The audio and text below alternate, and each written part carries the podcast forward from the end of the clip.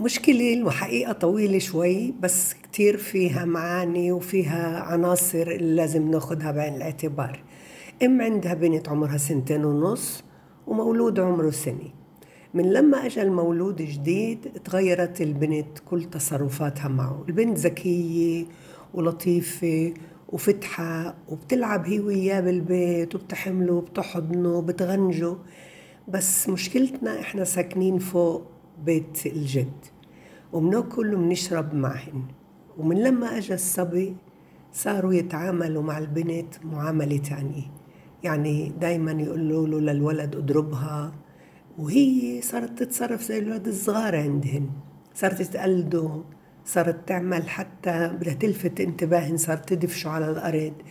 لحد إنه سيدها صار كل الوقت يعنفها ويسبها. ويحكي مع الطفل اللي عمره سنة إنه يعملها إشي يضايقها. البنت أنا وأبوها كتير مبسوطين منها وكتير مرتاحين مع آه، طريقتها وسلوكها. بس التغيير اللي بحدث ببيت درسيدها مش قادرين نضبطه ومش عارفين شو نعمل. إحنا بدناش زعل وبدناش قطيعة. بس كمان مش عارفين إيش نعمل. حتى صارت تسب مرات المسبات اللي هن بسبوها. ولما بتسب سيدها بقول لي سامعين إلي ولأبوها سامعين كيف بتسب؟ لازم تعلموها لازم تربوها. ما هو أنت سبيت وهي بتسب مثلك. ومش عارفة الأم حتى لدرجة إنها بتقولي صار عندي اكتئاب. ومش عارفة كيف أتصرف. أنا عم بتنهد.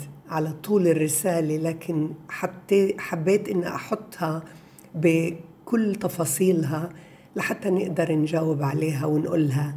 أنا بفهمك أنا حاسة معك.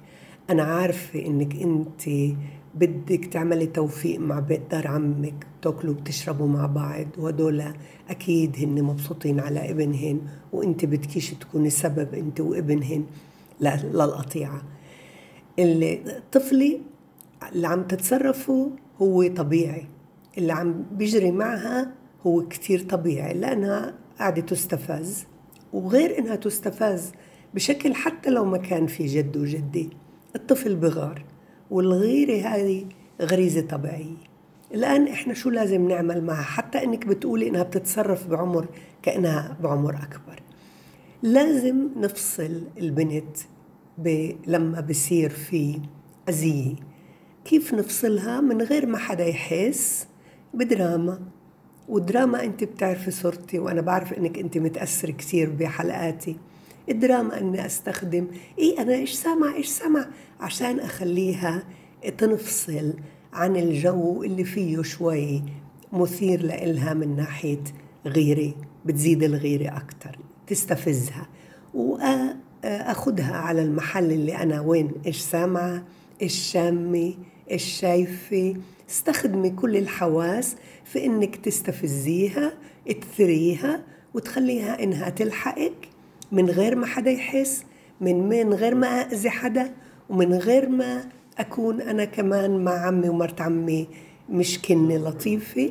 لأنه بهمني كتير كمان أنا العلاقات الاجتماعية اللي فيها سلام وإنت كمان بهمك وهذا إنت ذكرتيه.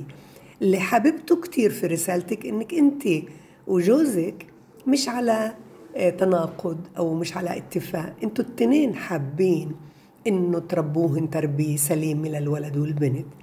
إحنا بدناش نربي الجد. إحنا مش دورنا إن نعلم الجد كيف يحكي.